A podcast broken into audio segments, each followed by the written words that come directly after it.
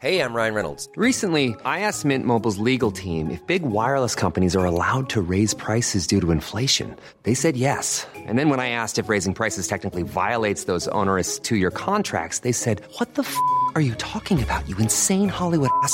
So to recap, we're cutting the price of Mint Unlimited from $30 a month to just $15 a month. Give it a try at mintmobile.com slash switch. $45 upfront for three months plus taxes and fees. Promo rate for new customers for limited time. Unlimited more than 40 gigabytes per month. Slows. Full terms at mintmobile.com.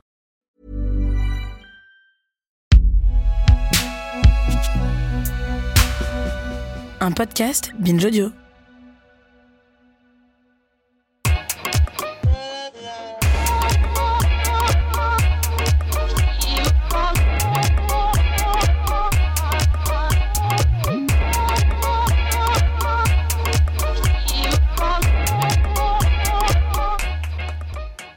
Bonjour Okaya, Bonjour Grace. bienvenue dans ce nouvel épisode de Kif Taras, le podcast qui saute à pieds joints dans les questions raciales. Comme vous le savez, dans Kif Taras, on parle sans complexe d'arabes, d'asiatiques, de roms, de noirs, de blancs. Et aujourd'hui, nous allons parler d'une thématique qu'on a déjà explorée dans Kif Taras sous divers angles, mais qui se retrouve hélas en première ligne de l'actualité française et mondiale depuis l'apparition de la pandémie du Covid-19. Il s'agit du racisme anti-asiatique, c'est-à-dire les violences racistes qui visent spécifiquement les personnes perçues comme ayant des origines asiatiques, principalement de l'Est et du Sud-Est asiatique. On entend régulièrement parler de racisme anti-asiatique, surtout depuis un an, à travers des violences dans l'espace public, agressions verbales, physiques, comportements d'hostilité, de rejet dans la vraie vie, sur les réseaux sociaux, dans les médias. On se souvient de la une en France du courrier Picard du 26 janvier 2020, Alerte jaune, avec en éditorial le titre Le péril jaune, point d'interrogation. À l'étranger, les violences racistes à l'égard des personnes asiatiques sont marquées à la hausse. Euh, selon l'organisme Stop API Hate, euh, une hausse de 1900% en 2020. 1900%. Nous avons euh, notamment porté le deuil collectif de l'attaque terroriste d'Atlanta le 16 mars 2021 où six femmes asiatiques, parmi huit victimes travaillant dans des salons de massage, ont trouvé la mort. Quelles sont les spécificités et l'histoire du racisme anti-asiatique en France Comment le hashtag Je ne suis pas un virus et Stop Asian Hate ont visibilisé des mobilisations antiracistes qui existaient déjà sous d'autres formes depuis de nombreuses années Comment la lutte contre le racisme anti-asiatique s'inscrit pleinement dans les luttes antiracistes C'est le sujet de notre Kif Taras du jour. Et pour en parler, nous avons invité Yahan Chuang pour nous parler de son expertise sur la question. Bonjour Yahan. Bonjour. Merci d'être parmi nous. Merci, je suis très contente ici. Donc, tu es sociologue, chercheuse à l'Institut national d'études démographiques, euh, l'INED, membre de divers projets de recherche sur les migrations chinoises en France et autrice de l'ouvrage Une minorité modèle, point d'interrogation, chinois de France et racisme anti-asiatique, qui vient de paraître aux éditions La Découverte. Alors dans Kif Taras, on a un, peu- un petit rituel pour commencer la conversation. On demande à notre invitée si elle se situe sur le plan racial et comment. Par exemple, Rokaya est perçue comme une femme noire et moi comme une femme asiatique. Et toi, Yahan, est-ce que c'est une question que tu t'es déjà posée Oui, bien sûr, parce que moi, je suis euh, clairement une femme asiatique. Je viens de Taïwan et dans le fait d'être en France, oui, ça rajoute le fait que je suis étrangère. Donc, euh, du coup, pendant tout mon cursus euh, de, des études en sociologie, ça m'a beaucoup interpellée, en fait. Toi, tu es arrivé euh, il y a plusieurs années en France et l'ouvrage que tu nous présentes aujourd'hui, c'est le, le fruit d'un- d'une dizaine d'années de travail en tant que sociologue euh, en France. Oui, oui. Euh, moi, je suis venue en France la première fois en 2007 pour apprendre français. Et ensuite, en 2009, euh, j'ai commencé ma thèse euh, à Paris, à l'Université de Paris. Et là, du coup, l'ouvrage que je présente, c'est une recherche qui est entamée en 2009 déjà. J'ai fini ma thèse en 2015, mais en fait, ce qui s'est passé, c'est à partir de 2016. On a beaucoup, beaucoup, beaucoup parlé du racisme anti-asiatique, euh, les mobilisations commencent à être visibles. Donc, j'ai aussi, euh, puisque j'étais toujours dans les recherches liées à cette population, l'ouvrage qui sont présentés ici, c'est une extension de ma thèse. C'est-à-dire, il y a beaucoup de réflexions, observations qui ont été faites durant la thèse, mais en fait, je les reprogrammisé en orientant vers la question du racisme aussi, en essayant de pas juste parler de mobilisation, mais aussi de présenter la diversité au sein de cette population qui peut contribuer aussi à la démystification de cette population. Et toi, quand on te demande euh, d'où tu viens, euh, tu dis je suis taïwanaise. Hmm, oui. Et est-ce que les gens en France connaissent la différence historique entre euh, enfin, les conflits qu'il y a entre le fait d'être taï- taïwanaise, le fait d'être chinoise? Est-ce que c'est quelque chose que tu dois expliquer aux gens? Oui, ça arrive, je dirais moitié-moitié. Parmi les collègues, c'est peut-être plus facile. Mais ouais, ça m'arrive de devoir un peu expliquer. Il y a aussi, bah, une fois, j'étais dans le métro euh, un dimanche après-midi, j'étais tombée sur quelques jeunes qui sont un peu ivres. On commence à discuter. En fait, eux, ils disent Ah, Taïwan, c'est la Chine capitaliste. Et moi, j'avais bien aimé euh, cette présentation aussi. Voilà. Donc, au début, en fait, Comme quoi, l'alcool, des fois, ça fait voir juste. oui, ça m'a vraiment très. En plus, c'était concis, mais c'était exact, en fait. Alors, en préambule, on voulait. Euh, déjà, je voulais qu'on redéfinissent le, terme racisme anti-asiatique. On parle aussi de sinophobie ou de voilà, China bashing. Il y a énormément de, termes qu'on euh, voit de plus en plus. Donc, je pense que le mot racisme anti-asiatique, il faudrait souvent le mettre au pluriel, puisqu'il y a euh, des violences qui visent euh, spécifiquement les Asiatiques de l'Est, du Sud-Est asiatique, mais il y a aussi dans l'Asie, qui est un grand continent, des personnes qui sont asiatiques du Sud ou de l'Asie centrale, qui ne vivent pas forcément les mêmes réalités sociales que les personnes qui sont perçues comme étant chinoises ou ayant un faciès euh, d'Asie de l'Est. Il y a aussi ce terme qu'on voit euh, qui a été créé par des personnes militantes qui dit asiatiquetage, euh, la fusion entre le, terme asiatique et étiquette, parce que dans l'inconscient collectif, il y a cette question d'être étiqueté asiatique, et donc ça correspond à cette, à vous, ressemblez tous, vous êtes tous chinois, vous voilà. Donc c'est un terme qu'on entend aussi beaucoup pour viser les, les personnes qui sont touchées par le racisme anti-asiatique. Et aussi, je voudrais revenir sur euh, ton ouvrage quand on l'a annoncé, quand ta maison d'édition qui la découverte l'a annoncé sur Internet, il y a eu un couac à l'arrivée de ton livre parce que le titre initialement prévu euh, n'était pas celui-ci, euh, une minorité modèle point d'interrogation, et tu l'as modifié. Est-ce qu'on peut revenir sur ce problème et comment tu l'as analysé? Oui, en fait, le titre initial que j'ai présenté en fin 2018 déjà à la maison d'édition, c'était Yellow is the New Black. Euh, la raison de choisir ce titre, il y a, bon, il y a plusieurs raisons. Premier, c'est que à l'époque, effectivement, même s'il y a le mouvement après la mort de Chao Lin-Jiang, donc les médias commencent à parler racisme anti-asiatique, tout ça. Mais euh... Chao Lin-Jiang, on va, on va revenir dessus, mais c'est un, un, homme qui a été tué euh, à Aubervilliers euh, en 2016, qui était chinois, et en fait, il a été brutalisé en, en raison des préjugés, mais on s'attardera plus longuement dessus. Oui, donc c'était en 2016, et donc le certains médias ont commencé à parler, employer le temps euh, racisme anti-asiatique, mais effectivement, c'est pas encore un sujet très euh, reconnu et euh, pris en sérieux, surtout par le monde académique. Donc, euh, à ce moment, j'ai vu que les jeunes chinois qui se mobilisent, souvent dans leur répertoire d'action, ils ont une forme d'imiter les slogans euh, qu'ils ont inventés dans le mouvement euh, anti-raciste par les minorités noires, et y compris des répétitions déjà existées aux États-Unis. Donc, un exemple, c'était l'exposition de photos intitulée Yellow is Beautiful, qui est apparemment, ils ont repris le titre, le slogan Black is Beautiful. Et du coup. Ça, c'était un collectif. initié derrière la bannière de la JCF, l'Association des jeunes chinois de France, et qui ont voulu mettre en avant des portraits d'hommes, en fait, il me semble, d'hommes asiatiques euh, pour euh, contrer les stéréotypes euh, de, beauté qui les excluaient. Oui, donc effectivement, donc ça c'était en, en, 2018, donc bien avant que la société prise en conscience, bien avant sujet racial asiatique a une certaine légitimité. Et du coup, quand j'ai vu ce genre d'initiative, j'étais frappée dans les deux sens. Premier sens, c'était pour dire que en fait, les, enfants asiatiques prennent conscience euh, du racisme systémique, euh, de préjugés. Voilà, dans le premier sens, euh, ils, prennent conscience de, de, la répression, de préjugés du, racisme systématique comme d'autres minorités.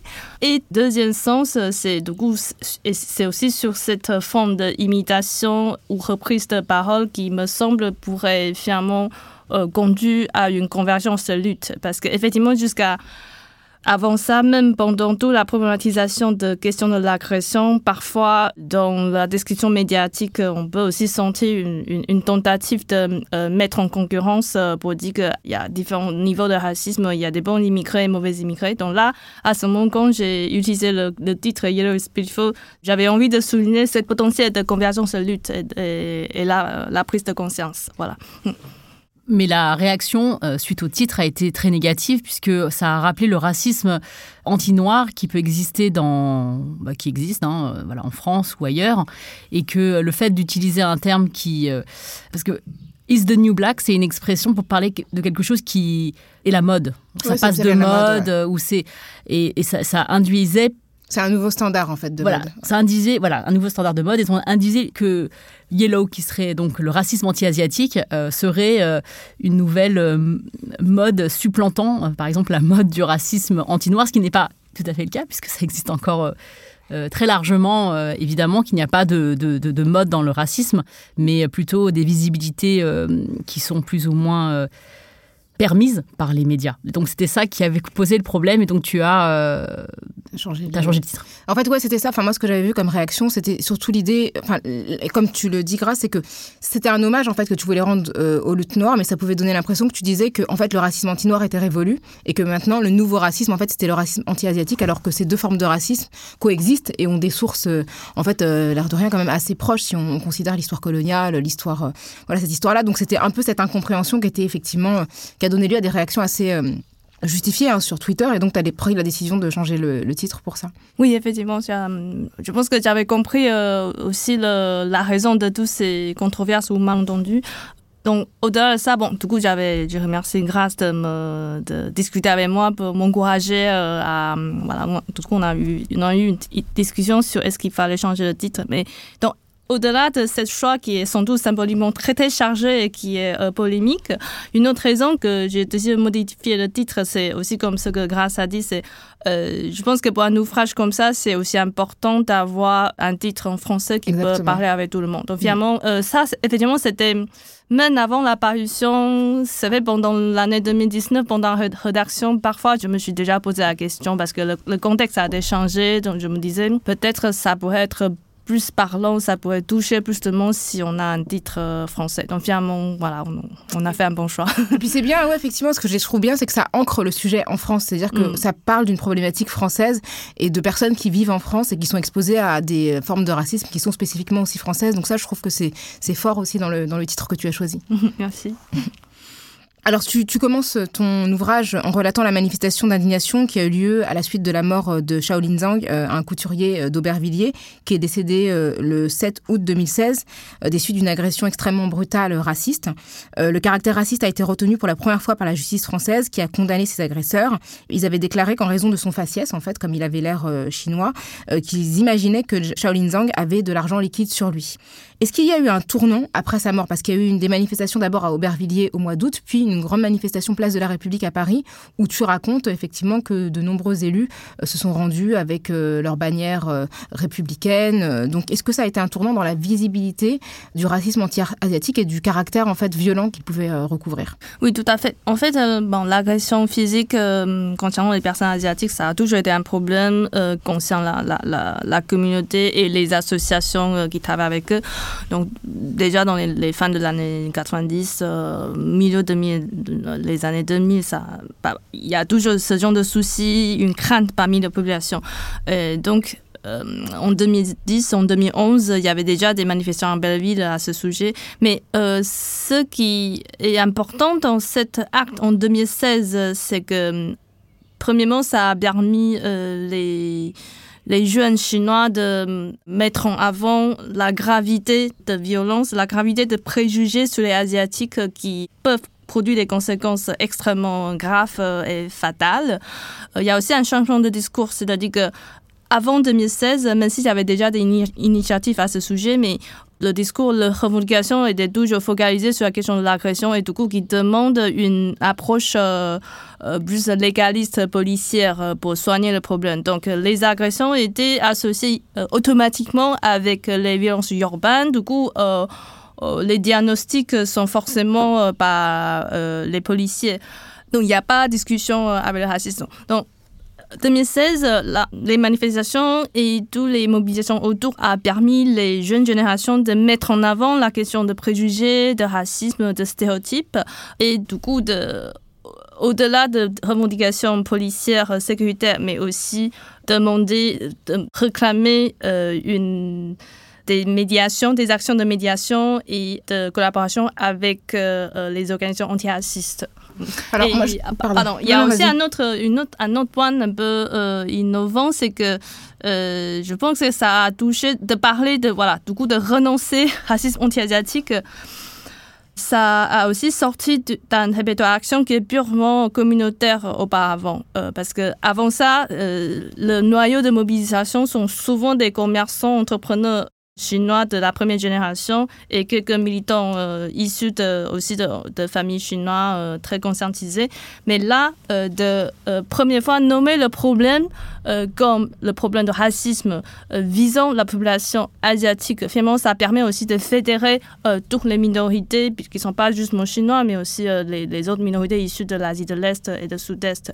C'est la raison pour laquelle, en fait, entre mi-août jusqu'à début septembre, pendant trois semaines, en fait, on voit aussi beaucoup d'autres soutiens, y compris des élus d'origine euh, de tous les pays asiatiques, pour euh, faire des tribunes, pour dénoncer les préjugés et des stéréotypes. Il y, a une chose que tu n'évoques pas ou peut-être un petit peu à demi-mot dans ton livre, c'est euh, la manière dont aussi a été interprété, ont été interprétées ces agressions parce que nombre d'entre elles, en fait, que ce soit à Belleville au début des années 2010 ou à Aubervilliers au milieu des années 2010, ont été perpétrées par des gens qui ne sont pas blancs pour beaucoup en fait. En tout cas, c'est des choses qu'on a beaucoup vues dans les médias, des gens qui interrogeaient l'origine des agresseurs en disant bah finalement euh, c'est une forme de racisme qu'on dénonce pas parce que les agresseurs ne sont pas blancs ou en tout cas on ne qui essayait d'une certaine manière d'instrumentaliser l'idée qu'il euh, y aurait une minorité modèle gentille qui serait agressée par d'autres minorités qui seraient méchantes et agressives. Est-ce que toi c'est quelque chose que tu as observé et comment justement euh, les organisations antiracistes ont essayé justement de, de, répondre à ce, à ce qui était beaucoup beaucoup invoqué par notamment des groupes d'extrême droite ou de droite. Oui, effectivement. Euh, bah, je me souviens en 2010-2011, en fait, quand il y a les manifs à Belleville, en fait, le titre de Marianne, c'était euh, Belleville, deux points chinois contre Afrique. Voilà, comme s'il y a une, une, euh, une guerre ethnique. Non, c'était carrément nommé comme guerre ethnique. Et à l'époque, même beaucoup des militants associatifs à Belleville, bon, blancs ou non blancs, ou chinois, non chinois, ils sont aussi très gênés. Donc la mairie a beaucoup travaillé euh, pendant ce temps-là pour essayer de euh, parler de vivre ensemble et aussi amener les entrepreneurs chinois de Belleville de mieux investir dans la vie locale. Donc c'était aussi finalement à l'échelle locale, c'était donc ça a obligé euh, les entrepreneurs chinois aussi eux-mêmes de comprendre l'importance de, de l'intégration locale. Donc finalement ça ça s'est bien donné et Pardon, j'ai oublié le. Non, en gros, la question, c'est que beaucoup de gens disaient, bah, finalement, en fait, euh, c'est pas un racisme qui implique les blancs, puisqu'en fait, ce sont des gens non blancs qui agressent des asiatiques, mhm. et qu'en gros, c'est une minorité bruyante qui s'en prend euh, à une minorité euh, plutôt sage. Et ça a été aussi amplifié par le fait que, ça, je m'en souviens aussi que il y avait beaucoup de drapeaux français euh, lors des manifestations, que ce soit au Aubervilliers, au Place de la République, et donc encore l'idée d'une minorité qui défile de manière sage, qui embrasse la République, alors que d'autres, quand ils sont pas contents, cassent tout, etc., etc. Même si on va voir euh, tout à l'heure que c'est pas, euh, voilà, c'est beaucoup moins simple. Il y a eu en 2016, quand il y a eu la manif à, République, dans la presse, on, a pu lire, même quand ils défilent, ils le font de manière, il n'y a pas de casse en fait, donc ils sont vraiment, alors que c'était pas le cas en 2011 et en 2010, et que donc tout ça c'est c'est fabriqué. Enfin, tu parles de, des dangers de la racialisation de l'insécurité dans ton livre. Et je pense que c'est de ça dont on, le, fait qu'on ait pu monter des, des, groupes euh, les uns contre les autres euh, en disant ah bah c'est bon, il y a une guerre ethno-raciale qui va arriver euh, parce que Belleville c'est un quartier multiculturel et que donc c'est là que ça se passe. Il a fallu cette tragédie, la mort de Zhang Chaolin, pour qu'on sorte de la communauté, en fait les revendications qui n'étaient pas entendues au-delà de ces communautés-là et qui n'avaient pas été. Enfin, moi, quand on nous demandait en, 2000, euh, en 2016, oui, est-ce que euh, ça existe vraiment le racisme asiatique ou c'est la première fois que vous défilez? Non, en fait, c'était pas la première fois du tout que les personnes asiatiques de France se faisaient entendre. C'est juste qu'on les écoutait pas en réalité. Donc voilà, donc euh, ça, on va revenir sur, sur, cette historique-là parce que c'est important de connaître le, ce qu'il y a eu avant, parce que beaucoup de gens découvrent en fait depuis un certain temps l'existence d'un tel racisme qui, qui en fait a accompagné les personnes euh, migrantes euh, de, Chine et d'Asie du Sud-Est depuis leur arrivée en France. Et euh, tu utilises ce terme qu'on entend souvent, celui de la mythe de la minorité modèle. Est-ce que tu peux nous dire en sociologie ce que ça recouvre et ce que, ce que en France, qu'est-ce que ça mobilise comme, comme préjugé? Oui, bon, la minorité modèle, c'est évidemment c'est un stéréotype qui est très souvent attribué aux populations asiatiques dans de nombreux pays occidentaux. Dans les études aux États-Unis et au Canada, en Angleterre, c'est un terme qui est évoqué de manière récurrente. Et ça fait référence notamment pour euh, désigner les populations euh, chinoises euh, et l'Asie de l'Est comme des bons élèves, des personnes qui ont des très bonnes performances à l'école et qui ont eu une réussite euh, professionnelle par la suite qui est aussi plus importante. Et quand je dis important, c'est-à-dire que statistiquement, donc euh, il y, a- il y a plus de proportion des personnes euh, euh, parmi ces groupes euh, dans asiatiques qui vont dans de très bonnes universités aux États-Unis, qui atteignent euh, au travail de classe moyenne ou supérieure. Voilà. Donc c'est vraiment une. Effectivement, il y y a un fait statistique, un fait empirique qui est observé aux États-Unis comme en Angleterre, au Canada aussi. Et sachant que dans tous ces pays, non seulement il y a des statistiques ethniques, il y a aussi euh, l'histoire de l'installation de populations asiatiques ou chinoises, c'est aussi bien plus euh, longtemps qu'en France. Donc, euh, à cause de ça, finalement, au sein de l'école, il y a beaucoup de, professeurs qui ont tendance à considérer les, élèves chinois comme automatiquement la, meilleure élève. Donc, de plus en plus, des, des études empiriques, des études sociologiques ont aussi montré que malgré cette stéréotype qui semble positif, mais ça devient un mécanisme de racialisation qui pose aussi beaucoup de problèmes euh, psychologiques, de stress pour les élèves asiatiques, dans le sens que soit ils se sentent exclus ou euh, brimés euh, par des autres camarades qui ne partagent pas la même origine, soit ils peuvent avoir une, stress beaucoup plus élevé parce qu'ils ne correspondent pas au regard social sur ce qu'une asiatique ou un asiatique doit être. Voilà. En France, même si on n'a pas encore des statistiques disponibles pour montrer le fait, mais je pense que les, les minorités des groupes asiatiques, euh, notamment euh, les personnes d'origine de l'Asie de l'Est et du Sud-Est, euh, puisqu'on a, il y, a- quand même une forte présence dans des métiers des entrepreneurs. Du coup, on a tendance à non seulement les imaginer comme des bons élèves à l'école, mais aussi euh, des groupes des immigrés euh, bien réussis socialement, professionnellement. Et par ailleurs, c'est la raison pour laquelle euh, Nicolas Sarkozy, en 2010, il a employé le mot en décrivant les Asiatiques, euh, notamment la- les Chinois, euh, comme une population qui sont le modèle d'intégration républicaine, qui incarne la, la valeur du travail. Donc, à partir de là, je pense que c'est cette façon de décrire les, les Asiatiques en l'étiquette de, minorité modèle. Oui. Est-ce qu'il n'y a réellement pas de statistiques à ce sujet-là? Parce que dans Trajectoire et Origine, l'étude de, de l'INED, il y a des chiffres qui euh, sont liés aux, aux trajectoires des personnes euh, d'origine asiatique. Et aussi, on, a cité euh, dans cette émission auparavant une étude euh, du Centre national des arts et métiers qui montrait la, performance scolaire des jeunes filles asiatiques dans, les écoles. Donc, c'est vrai qu'il existe de manière, comment dire, isolée, des, quelques chiffres qui contribuent au maintien de ce mythe de la minorité modèle. Oui, effectivement, s'agissant des populations originaires de l'Asie du Sud-Est, donc c'est-à-dire plutôt les immigrés euh, de la, les enfants de, issus de la génération des réfugiés euh, ex-Indochine, euh, là, il existe euh, au moins deux grands euh, statistiques qui ont prouvé ça. Donc, l'enquête trajectoire origine qui est faite dans les années 2010, euh, ça, avant 2010, ça a prouvé ça. Quand je dis il n'y a pas de statistiques, c'est surtout aussi sur les Chinois. Il y avait moins dans le Théo, l'enquête l'enquête trajectoire origine, euh, volume 1. En fait, les, à l'époque, les Chinois étaient trop peu nombreux. Du coup, on n'a pas réussi à les construire comme un groupe isolé. Mais là, on est en train de finir euh, Trajectoire Origine volume 2. Du coup, il y aura euh, des, plus de statistiques sur les Chinois. D'accord. Alors en plus- il faut qu'on revienne sur cette question de l'histoire des migrations parce que quand tu, quand tu dis les Chinois n'étaient pas, Les on, parle du des Chinois, voilà, les Chinois du continent qui Mm. ont la nationalité chinoise ou, Oui. ou- ou qui ont des, des- des ascendants qui ont la nationalité chinoise. Parce que moi, par exemple, je suis d'ascendance chinoise, mais mes parents n'ont jamais eu, ma famille n'a jamais eu cette nationalité-là. Je ne suis pas comptabilisée dans les chiffres. euh, de, de, l'INSEE en, en tant que personne euh, chinoise. Euh, En fait, il y a une différence entre l'ethnicité et la citoyenneté. C'est-à-dire qu'il y a des gens qui sont éthiquement d'origine d'origine chinoise ou chinois et qui sont sur le plan citoyen, en fait, parce qu'ils ont été enfin, ils ont, leur famille ont, ont- ont migré, donc ont grandi dans d'autres pays, comme ta famille au Cambodge ou ailleurs. Voilà, quoi. donc il y, a la notion de diaspora qui est Ouais, difficilement. Exactement. euh, euh, on Bah, peut est pas pas- statistiquement, ouais, ça. ça. se voit pas. Ah, Enfin, on peut pas. Voilà. Donc, Ouais, ouais, c'est ça. Et justement, on parlait de la question de, des mouvements migratoires euh, et des populations. Il y a un historique en fait assez ancien. On va pas te demander de refaire le voilà l'histoire euh, sur 150 ans, mais est-ce que tu peux nous dire quelles ont été les grandes étapes de présence asiatique euh, en France euh, Voilà? Bon, je vais surtout parler des populations d'origine de la Chine continentale parce que c'est surtout sur ça que bon, mes études ont appuyé. Euh, donc, les premiers contacts entre les immigrés chinois et la France ont été pris à la fin du 19e siècle donc, dans une province du sud-est de la Chine qui s'appelle Zhejiang. Donc, euh, il y avait quelques entrepreneurs qui sont arrivés en France pour vendre des pierres précieuses, des petits objets.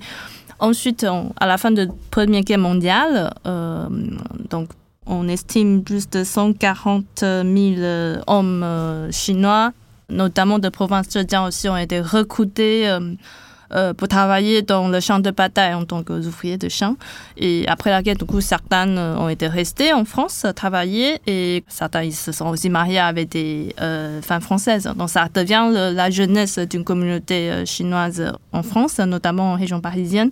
Et disons qu'entre du coup, la fin de la Première Guerre mondiale et 49, c'est un mouvement migratoire assez libre. Beaucoup de circulation ont été faites entre la France et la Chine dans cette province particulièrement.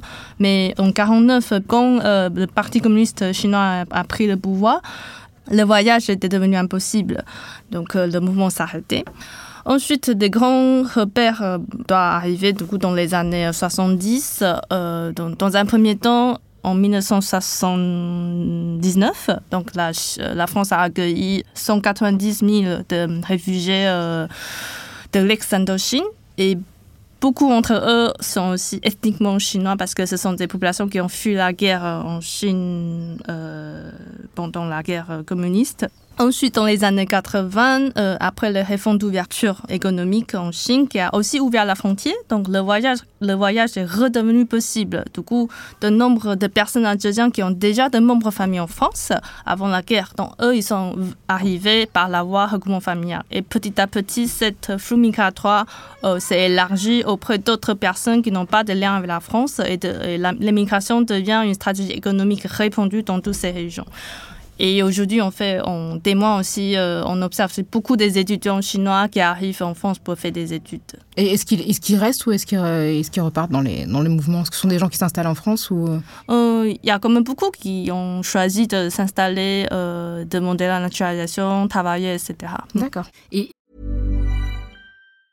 Even when we're on a budget, we still deserve nice things. Quince is a place to scoop up stunning high-end goods for 50 to 80% less than similar brands. They have buttery soft cashmere sweaters starting at $50, luxurious Italian leather bags, and so much more. Plus, Quince only works with factories that use safe, ethical, and responsible manufacturing. Get the high-end goods you'll love without the high price tag with Quince. Go to quince.com/style for free shipping and 365-day returns. Il y a aussi une, idée tenace euh, lorsqu'on parle des populations euh, asiatiques, c'est l'idée qu'ils ne sont pas politisés. Ça, c'est quelque chose qui revient assez souvent, euh, de dire ils sont ils sont pas impliqués politiquement. Alors, en tant que sociologue, tu as enquêté auprès de personnes chinoises qui ont migré vers la France, et il y a dans, dans parmi tes enquêtés donc plusieurs cas de personnes extrêmement politisées. et j'aimerais que tu nous racontes leur engagement en tant que sans-papiers, à la fois en 2009 euh, avec euh, le soutien de la CGT, l'occupation de l'église Saint-Bernard, la, présence de ces populations-là, parce qu'on a souvent idée, enfin, l'idée que ce ne sont pas des populations chinoises, mais plutôt des, populations noires. Ou, et, euh, en 2014, une grève de travailleuses chinoises dans un salon de manucure à Château d'Eau, à laquelle des coiffeuses ivoiriennes se sont jointes en solidarité. Et donc, ça, a fait une vraie convergence des luttes. Donc, cette politisation, elle, existe déjà par l'engagement dans le milieu du travail depuis assez à longtemps. Alors, je veux juste rappeler une petite chose par rapport au choix de l'église Saint-Bernard. C'était un choix symbolique parce que c'est une église qui a justement mobilisé des populations euh, sans papier. Quand le terme sans papier, en fait, est devenu un terme du débat public à la fin des années 90, c'était des populations majoritairement africaines, mais cette église est devenue la, le symbole de la résistance des sans-papiers. Et 2009, on était à l'époque où euh, Nicolas Sarkozy était président et a mis en place, en fait, des quotas d'expulsion. Et donc, euh, une, une, chasse, en fait, aux, aux migrants qui s'est amplifiée, qui a touché, effectivement, beaucoup les populations d'origine asiatique. Oui, effectivement, si on a l'impression que les Asiatiques ne sont pas euh, engagés politiquement, c'est parce qu'on on limite euh, la définition de, l'engagement politique euh, à voie institutionnelle qu'on voter ou se représenter dans des élections. Mais si on regarde un peu le mouvement social, en fait, les groupes asiatiques, ils sont aussi présents dans divers mouvements sociaux comme d'autres groupes minoritaires à la fin de donc, le mouvement sans papier, en, au de 1996-97, en fait, à ce moment, bon, il y a d'abord les, les, travailleurs africains qui ont euh, commencé à lancer la grève euh, et qui ont occupé l'église Saint-Bernard. Donc, à ce moment, euh, certains, au moins deux sont travailleurs sans papier chinois qui étaient en contact avec la Ligue des droits de l'homme. Eux, ils ont aussi euh, décidé de euh, rejoindre le mouvement. Ils ont envie de rejoindre le mouvement. Bon, finalement, ils ont monté un autre collectif qui s'appelle le troisième collectif. Du coup, ça devient un, collectif indépendant de, du collectif Saint-Bernard, mais ils ont fait toutes les manifestations ensemble. Ils, étaient tous euh, très présents dans le mouvement. Ils ont aussi fait l'occupation avec les camarades africains. Et euh, ils ont bénéficié, bon, à la fin du mouvement, il y a de nombreuses personnes qui ont donc rempli la condition euh, de régularisation, qui ont obtenu des statuts euh, légaux. Et par ailleurs, du coup, beaucoup de ces personnes deviennent aussi des entrepreneurs, euh, des grossistes qui sont aujourd'hui présent à Bervilliers, dans le quartier 11e que je décris dans le livre, dans le chapitre 4. Ensuite, euh, en 2009, voilà, là c'est l'année quand je suis arrivée en France pour faire ma thèse, et la CGT a commencé une, ce qu'ils appellent l'acte de mouvement sans papier, parce que c'est un, mouvement sans papier qui a déjà commencé en 2006-2007 par des euh, mini-greffes dans différentes localités. Mais en 2009, ils ont lancé l'acte, c'est-à-dire une sorte de greffe visible en occupant l'espace public. Et là, à ce moment, il y a aussi plus de 1000 euh, personnes chinois, travailleurs sans papier chinois, qui ont rejoint le mouvement et qui ont participé euh, à la manif, euh, à l'occupation. Et depuis, donc, même si le mouvement de grève a, s'est terminé, mais un lien a été établi entre l'organisation syndicale et les travailleurs chinois. Du coup, la CGT a commencé à faire l'adhésion, fait adhérer les travailleurs chinois et eux de nombreux continuent à, cotiser et ça donne enfin une lutte des manicures sans papier à Strasbourg-Saint-Denis au printemps 2014. Et donc, tu, as mentionné dans, ta description de, ces, de, ces, mouvements euh, la, commune de Bervilliers qui a euh, accueilli euh, de, les industries de, de textiles, de maroquinerie qu'on appelle le ringis de la fringue. Et donc, euh, on, donc on, connaît pas beaucoup les migrations, mais on connaît bien par contre les grossistes d'Aubervilliers. ça, c'est euh, un secteur d'activité où les Chinois de Paris sont très présents. Dans ton livre, tu dis que ce modèle d'ascension sociale, n'est pas très différent de celui des Auvergnats et des Kabyles à Paris. Et euh, j'aimerais que tu reviennes là-dessus pour nous expliquer qu'en fait, euh, bon, bah, c'est un modèle qui d'intégration par le travail, le, fait de travailler, de, s'établir, c'est assez universel. Oui, oui, parce qu'en fait, très souvent, euh, on, demande, voilà, les, journalistes demandent, ou, on m'a demandé pourquoi les Chinois, ils sont douces grossistes, pourquoi, pourquoi ils font ça. Mais en fait, on oublie très souvent, en fait, l'industrie textile. Donc, tous les pays et donc l'histoire moderne, c'est un secteur qui est euh, historiquement qui absorbe beaucoup beaucoup des travailleurs immigrés. Pourquoi? Parce que c'est un secteur qui fonctionne par la flexibilisation, qui a un seuil d'entrée euh, pas très pas très haut, euh, donc on sait coudre, on peut on, peut entrer dedans. Et du coup, qui souvent qui qui, qui c'est facile pour les travailleurs immigrés qui connaissent pas encore, encore mal la langue de pays ou qui ont des problèmes de papier et qui euh, euh pour travailler dedans en fait. Du coup, ça a toujours été un secteur début de, fin, la fin du 19e siècle euh, en France, euh, à Paris, comme aux États-Unis, comme dans d'autres grands ville mondiale, ça a toujours été un secteur qui a accueilli notamment les travailleurs immigrés qui sont prêts à tolérer des, la condition de travail euh, extrêmement euh, flexible et souvent très mal payée par ailleurs. D'ailleurs, tu, racontes que ça a commencé d'ailleurs dans le sentier dans les années 1980 euh, avant de migrer vers dans le 11e arrondissement et ça a créé effectivement des problèmes avec les, les, les, riverains. Donc c'est vrai que dans le sentier déjà, les Chinois succédaient à d'autres vagues migratoires qui s'étaient emparées de de l'industrie euh, textile. Oui, oui, je pense que Sentier, pour ceux, qui connaissent Sentier, on sait que Sentier a toujours aidé le secteur qui accueille la population immigration qui sont fraîchement euh, arrivés en France. Donc, dans les années 20, ce sont des juifs, euh, des, exilés. Dans les années 80, il y a aussi des euh, juifs, euh, des, commerçants turcs, Yougoslavie et finalement les, Chinois d'Asie du Sud-Est et les Chinois de, de Chine continentale. Bon, la différence, c'est que puisqu'à partir de la fin des années 90, début de l'année 2000, la Chine est entrée dans l'organisme mondial de commerce Et aussi à cause de cette euh, arrivée euh, très massive de flux migratoires, du coup, ça permet les euh, commerçants chinois qui arrivent un peu plus tôt de créer leur propre euh, chaîne de travail euh, en employant les gens qui connaissent déjà et aussi de compter sur le, la- le marché de production en Chine en faisant l'import-export. Mais au final, en fait, euh, la raison pour laquelle tous ces immigrés ils sont concentrés dans un, un seul secteur du travail et aussi de compter sur leur réseau de solidaires parmi les personnes qui les connaissent. Ça, c'est une logique assez universelle parmi les groupes immigrés, y compris pour les Auvergnats euh, ou les Bretons qui sont arrivés en France, euh, à Paris euh, un peu plus tôt. Voilà. C'est aussi des groupes d'immigrés internes, mais qui ont besoin de compter sur la- le réseau de solidarité pour créer leur niche au sein de certains travaux. Tu veux dire que vous restez entre vous, c'est pas que de la volonté. Non, non, non, non, parce que c'est surtout une stratégie économique plus efficace en fait pour contourner le mécanisme de discrimination de l'économie nationale. Et d'ailleurs, c'est un des personnages de ton livre dit que les Chinois sont les Auvergnats du 21e siècle. Donc, je, je trouvais la formule assez drôle euh, et assez, justement, par rapport à la question des, des bars tabac. euh, Oui, les euh, tabac. ouais, c'est ça, parce qu'effectivement, il y a beaucoup, beaucoup de gens qui. Autre que- secteur euh, de- de- d'oligarchie de, des- personnes euh, chinoises. Est-ce que tu peux nous... Dans ton livre, tu dis qu'il il y a un témoignage d'un jeune couple qui euh, achète un bar tabac en Normandie et euh, l'ancien patron du bar tabac qui est en train de le vendre, il, il déclare qu'il aurait préféré un gars de l'Aubrac comme lui. Mais il ne trouve pas preneur et finit par vendre à ce couple franco-chinois. Et le couple dit Nous sommes les seuls intéressés par les bars tabac. Donc, est-ce que tu peux nous, nous déconstruire encore cette idée coriace que les immigrés euh, volent le travail des Français dont ils ne veulent pas?